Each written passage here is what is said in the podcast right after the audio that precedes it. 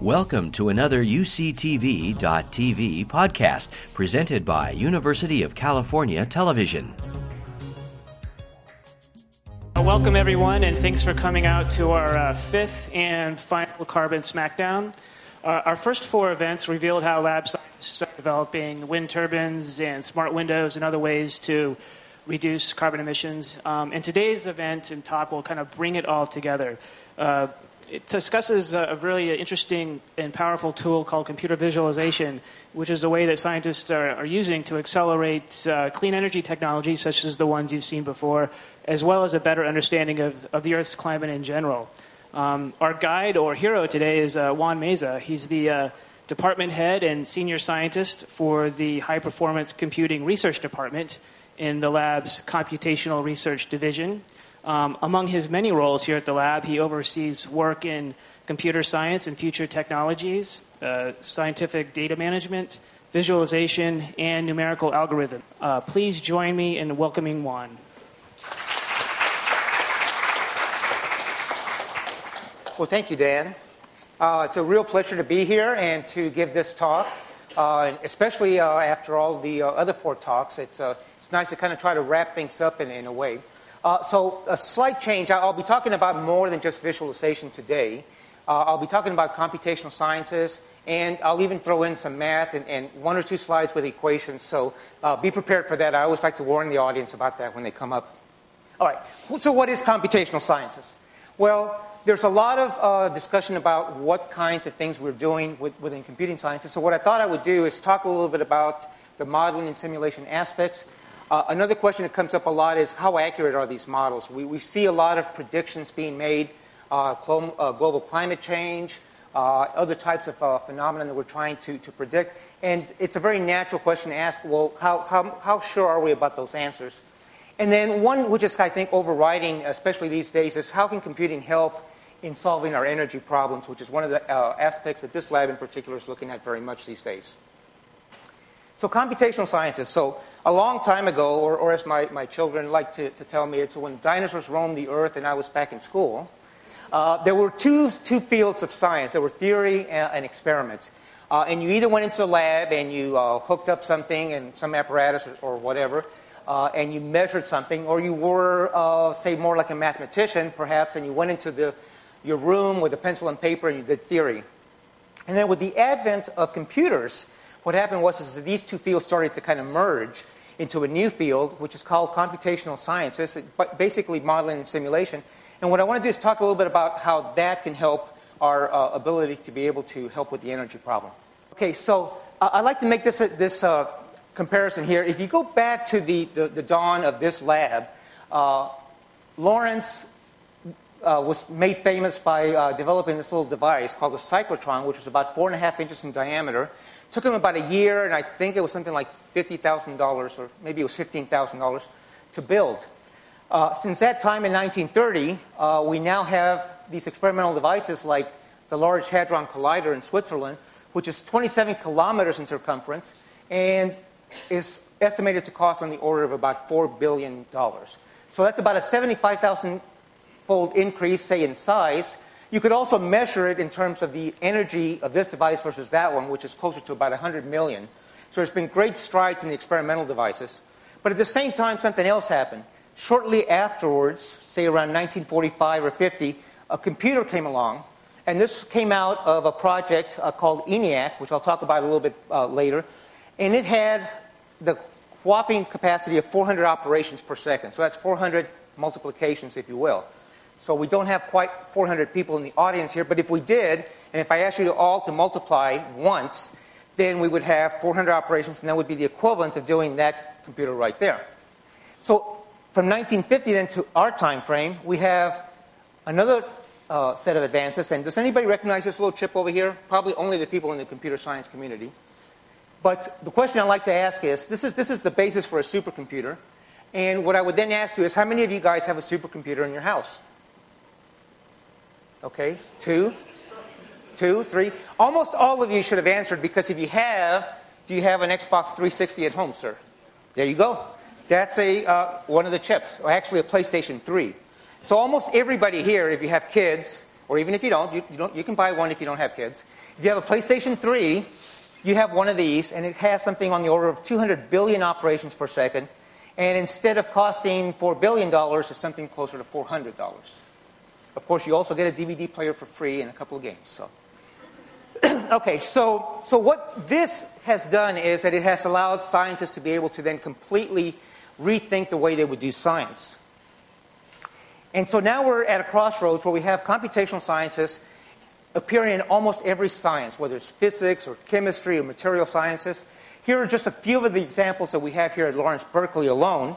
And we have uh, um, let's see, uh, projects that are looking at combustion, carbon capture sequestration, fusion, uh, solar material designs, and climate modeling. And what I want to do today is talk about how we're doing those kinds of uh, experiments now, computational experiments, and how they relate to the energy crisis. Okay, everyone has heard about the Carbon Cycle 2.0 initiative. Uh, I believe almost all the speakers have touched on this a little bit. Uh, and this is one of the new initiatives at the lab, which is trying to tie together a lot of the energy initiatives that have already been around at the lab under one umbrella called Carbon Cycle 2.0. What I like to talk about is how computing is related to those kinds of activities and where we fit in. So what I'm going to do is I'm going to talk about one, each one of these areas. So we're going to get a little sampling. So in addition to your food here, you're also going to get a little sampling of a lot of little buffet uh, items that you may not have chosen uh, for yourself, but I'll, I'll, just put them out there for your consumption. So climate modeling and energy analysis is the first one. So kind of in a, in a very cartoon part, uh, pictorial kind of a way, uh, what happens is that we try to model climate modeling by looking at different aspects of the, of the physical system. So we have to model the ocean, the atmosphere, the land. Uh, and these days, we are even starting to model things like the sea ice and the biogeochemistry in the, in the earth. And so these, these models have been developed over the last 40 or 50 years, at least computationally. Now, what I find interesting, and if, you'll, if you will indulge me for a second, I want to go back in history a little bit to the very first time that these types of models were being developed. And it goes back to these set of equations here. So I, I should have warned you that there were some math equations coming along. So here we are. These are called the primitive equations for the atmosphere, and they were first solved by this man here, Lewis Fry Richardson. And he managed to solve the set of equations on a map of Europe. And what I find interesting is that he did this essentially by hand over a period of six weeks while he was driving an ambulance during World War I. So I, I find that, that just incredible. So he was a Quaker and, and obviously a, conscientious objector, and, but he still had to do his service. So he drove this ambulance, and in his off time, he solved these equations over a period of six years. Now, what's interesting is that even though these equations were correct, it turns out that they had some numerical problems that we had to then sort of figure out on our own as we uh, started to develop better and more complex models. But today, what I want you to remember is that essentially you don't have to worry about the equations and all those funny symbols and Greek letters and stuff like that. If you just remember conservation of momentum, conservation of mass, conservation of energy, and then an equation of state, these equations essentially are the, the building blocks, if you will, for a lot of the types of models that we have today. So these are impressive, but what, what can we actually do with them? Well, the first project that actually looked at this and solved them in time was this now we go back to this picture of this computer which I showed you a minute ago which had a whopping 400 operations per second. And they were able to solve this and this was the first numerical weather forecast of the age back in 1950 so he used the ENIAC and I forget exactly what it stood for the electronic numerical integrator and something computing engine I think um, but it was the first multi-purpose electronic digital computer now it took roughly 24 hours to do a 24 hour forecast. So it had, that's an advantage and a disadvantage. The disadvantage, of course, is that it took 24 hours, which is a long time. The advantage is that if you wanted to validate your computer model, all you had to do was stick your head out the window and see if your answer was right or not. So that was kind of nice. We don't have that, that luxury today when we do thousand year climate simulations. So that was yesterday. Today we have computers like the Cray XT4 at Franklin, which is one of the computers at the NERSC facility. Now, in terms of, of, what we like to think of, it has roughly on the order of 40,000 compute cores now, uh, which gives us a peak capacity of 356 teraflops. Uh, there will be a new machine coming online, which will be about three times as fast as that shortly. Now, these numbers are very impressive and they, and they mean something to those of us in the field, but a lot of people don't understand exactly what that means. And so, what I always like to do is try to put it in terms of what my audience would understand. So, if I take a look at the disk space, for example, that this computer has, or the storage uh, we have, that translates into 14,000 iPods, 32 gigabyte variety, not, not the 16 gigabyte variety, and 10 Library of Congresses in, in terms of storage. So, for those of you that listen to your iPod a lot, this translates into 570 years of listening to your music continuously. Okay? So, that's, that's a kind of a, a measure of the kinds of things that we can do. Now, of course, we don't use the Franklin for, looking, for listening to music. Instead, we do simulations like this. So, now think back to that six week calculation. We can do this and simulate the entire globe. And you can start to see fine details like little vortices that are coming through here and hurricanes that are starting to develop. It's a 25 kilometer resolution. Uh, I believe this was over a period of about four or five months uh, simulation time uh, and ran on about a third of the NERSC facility, so roughly about 10,000 processors. So, what, what, what, what we can take from this is that these kinds of simulations allow us to now be able to do what if scenarios. So, as temperature is climbing, for example, what effect will that have on the number of hurricanes in the world? Or perhaps more importantly, what about the severity of the hurricanes? So we have a Hurricane Katrina coming along every five to ten years. Is that going to change? Will it be more or less? Uh, and we're also starting to study things like other extreme events, droughts, uh, heat waves, and other types of, of, of, extreme climate events that might be of interest. Now doable because you can do a simulation like this and do a bunch of what we call ensemble calculations, just a whole bunch of them together, and then try to average out these statistics. Another area is a new project that we started on, which was this, uh, what we call Berkeley ISICLES. So, if nothing else, we have good acronyms for our projects. BISICLES, which is trying to uh, simulate the movement of the ice sheet. Uh, you probably have heard that there is a lot of concern about the ice sheets melting and what that will do in terms of sea level rise. So, it's been estimated that, for example, for the Greenland ice sheet to melt would raise the sea level by approximately seven meters. Now, this particular simulation here is what we're trying to do is on Antarctica. That's a much bigger problem, and if that were to melt, you can see substantially more uh, uh, a rise in the sea level. So this is something we've just started. The big issue here is that when you try to model this, these types of simula- uh, these, um, models here, that you have to have a very fine resolution. I talked about a 25 kilometer resolution for the ocean uh, in the previous simulation. We need to get down to one kilometer resolution in that. So it's a 25 fold increase, which translates into a very large computational load for any computer. So the idea here is to, use better mathematical algorithms to perhaps not have to use as much computational time. Okay, next topic combustion. So, combustion in the US is, is roughly dominated by transportation and power plant generation. 83% roughly of our energy comes from the combustion of uh, fossil fuels. That translates in the US, like I said, into transportation power generation about 40% coal and 40% uh, oil, and another 20% natural gas. So, what you see here are some predictions on the type of uh, energy use that we will need and the resulting effect on the CO2 in the atmosphere. Figures which I'm sure you've seen before, but it, it lends importance to the fact that we need to find better ways and more efficient ways of doing combustion. So, what kinds of things are we doing in this arena? Well, one of the things that people are very interested in is trying to develop uh, more efficient um, combustion processes. So, one example of this is a, what's called a low swirl burner, which was developed here at Berkeley Lab by Dr. Cheng, who's in the audience. And um, one of the things that we were looking at here is to try to find a better way of solving these types of problems so we can predict what's going on in the lab. Well, through a combination of better mathematical structure, uh, parallel computing, such as the ones that I've shown you already, and the same kinds of equations that I mentioned before, we can get a, an effective resolution now of about 8 billion cells, which means 8, 8 billion, think of this figure as being broken up into 8 billion cells and solving the equations on each one of those. Now, what this does is it captures the cellular structure. Now, what do I mean by that? You see all these little guys in here, they look kind of like cells. Turns out that when you have these premixed uh, turbulent flames, it's very dependent on what that cellular structure looks like.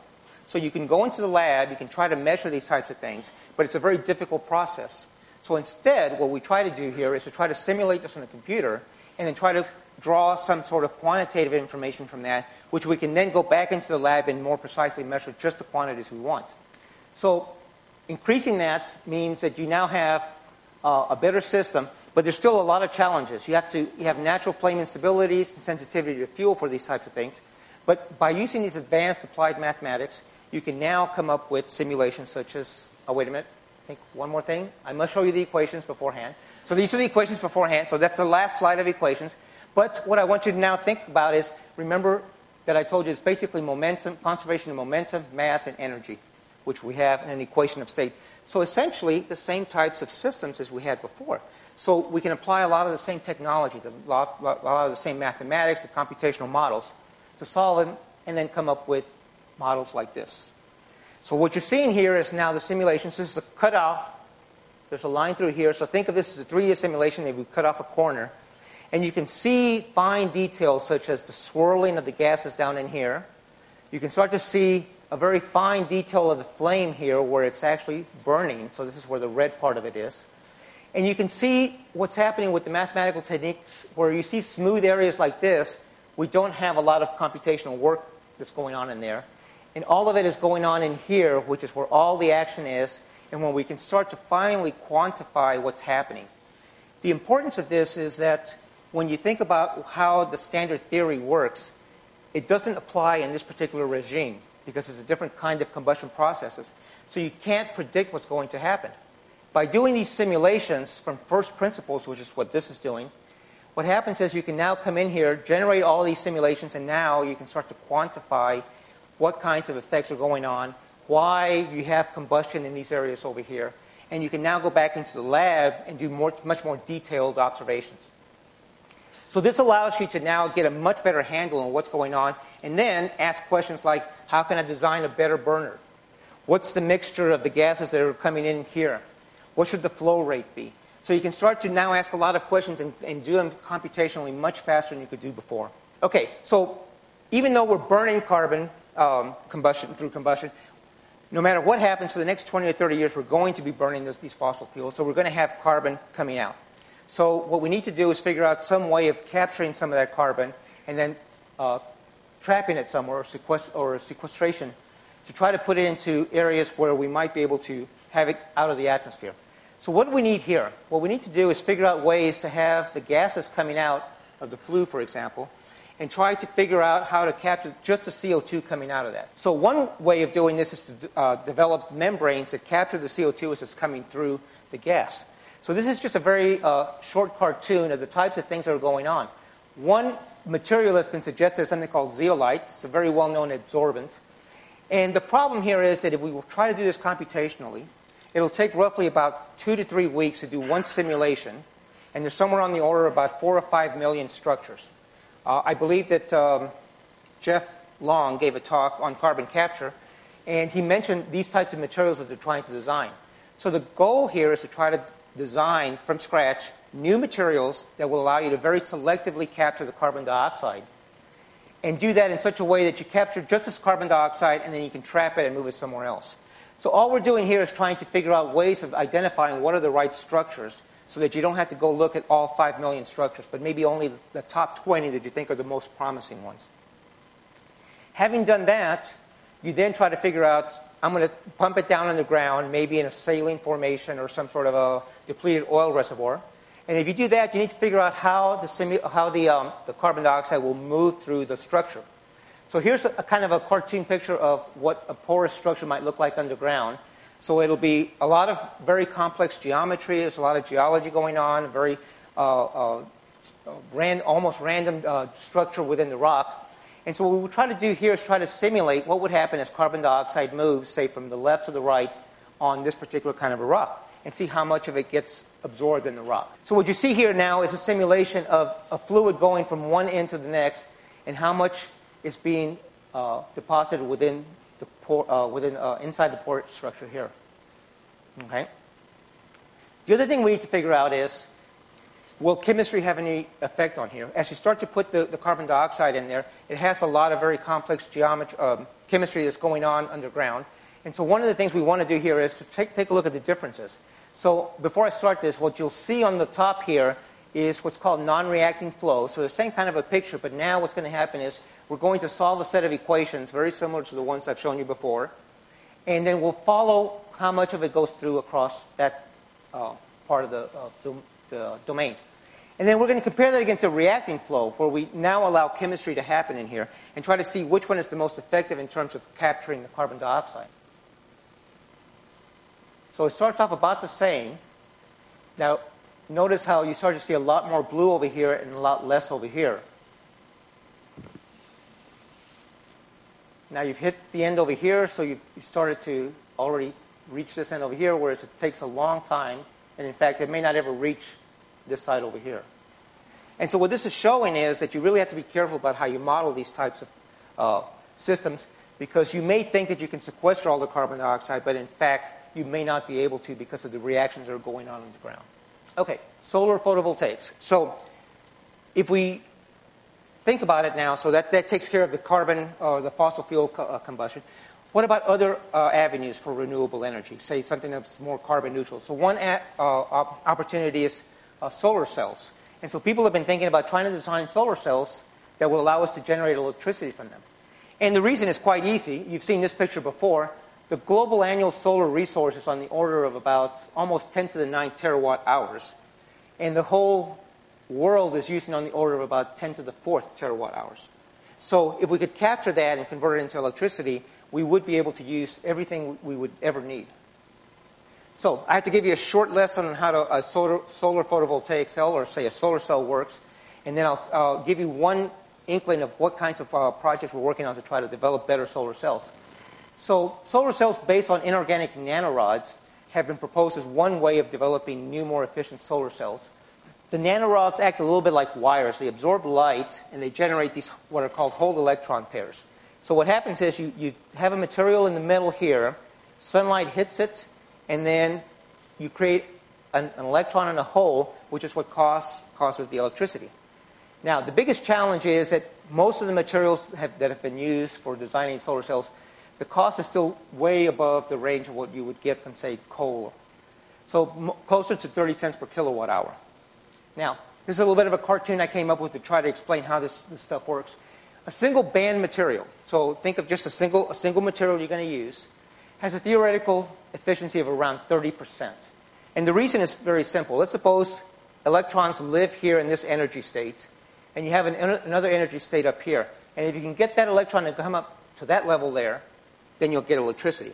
So a photon will hit this electron, and if it bounces up there with just the right energy, it'll stay up there and it'll start to flow. But if you don't have enough energy, it'll just bounce up and then come back up. Well, not quite, but you get the picture. So the point here is that not all light is created equal. Some of it will cause the electrons to jump up there, but not all of them will. And that gives you the 30% efficiency. Okay? So the idea is what if we use several different types of materials? In fact, a material that perhaps creates a, a, secondary energy level here, which we can use as a stepping stone, or the electrons will use as a stepping stone. And so now when light hits it, it can bump up there for a little while and then get hit again and then go up, thereby increasing the efficiency of the solar cell. So one proposed material is to have zinc telluride with just a small fraction of oxygen. And then the question that was asked is, okay, if you're going to design this material, one, is there really a gap? In other words, do you really create that energy level there? And if so, what's the right mix of oxygen to put in there? So it's sort of like baking a cake, if you will, and you have to have just the right set of cooking ingredients, otherwise you're not going to get the right, right set of cakes. So the question came to us now, here's a more scientific version of that. Still the same picture. You have an energy band over here. You want to create another energy band here. There's a conduction band. And so it turns out that you can formulate this as a uh, problem in electronic structure calculation, which basically just says, let's try to figure out what this structure looks like and see if we can create that band that does exactly like what I pictured before. And in fact, you can. There is a code that we developed that developed that. And the way to interpret this is that now this is what's called a density of states. This is where electrons will live. And this picture here is the new band gap or the new energy state that was created by adding 3% oxygen. So, again, just to drive the point home, one way of doing this is to go into the lab, manufacture lots of different variations 1%, 2%, 3%, 3.5%, and see which one works best. Or you can put this on a computer and then solve it and see if you get that kind of a uh, picture or not. Now, why wasn't this done before? The reason it wasn't done before is because these kinds of calculations take hours and hours, actually months of time to come up with these kinds of calculations. So a team of us got together and decided to come up with a linear scaling version, a much faster algorithm, which allowed us to do this calculation with 3% oxygen alloy on a 3,500 atom system on about one hour using 17,000 cores. A similar calculation with previous kinds of codes would have taken closer to about six months or so. So that gives you the sort of the, the, the gives you the, the power of, of mathematics and algorithms.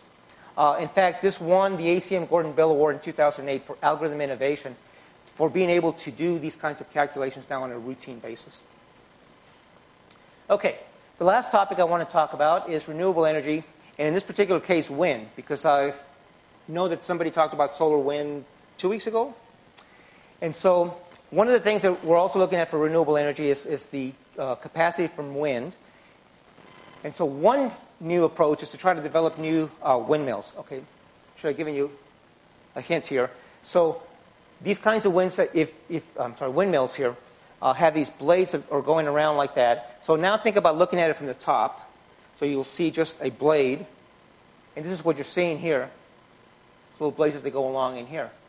Now, what you're seeing here is the um, turbulence, if you will, as these blades go along their path. And one of the things we want to try to do is develop very accurate methods for trying to solve these simulations because trying to understand how the shape and the design uh, of these blades here will affect the efficiency of the windmills, thereby driving the cost down if you could do that. Now, that, develop, that uh, requires a lot of very high fidelity predictions, very high order methods, no equations, but just the point being here again that you can simulate these things now on a computer in 2D and be able to get very, very good predictions of the kinds of uh, wind flow and shear that are coming out of these blades. Uh, this is work that's due to Per-Olof Persson, who is a professor down on campus and also a joint appointment here at the, at the lab. All right. So my point then through this talk was is that there's a lot of um, energy uh, problems that we are facing today. There are a lot of different uh, initiatives. There uh, combustion, carbon capture, climate modeling. I didn't talk about some of the other ones. But in essence, a lot of them use computation, modeling, and simulation. And this is where now, with the capacity of the new computers, the new algorithms, we're now able to develop models that can predict new scenarios and allows us to do what if scenarios. So, just to summarize, there's a lot of energy challenges that are facing us. Computational sciences, I believe, is a critical element of all the solutions that we have here. And I think this is just the beginning. If I take a look at, at what the kinds of computers that we're looking at in the future that will have a thousand or even a million times more capability and the new algorithms that, that are being developed, I think we'll be able to solve problems that are much, much, much more complex and much more exciting. So with that, I'll stop and thank you very much for your time. You've been listening to a podcast by University of California Television. For more information about this program or UCTV, visit us online at uctv.tv.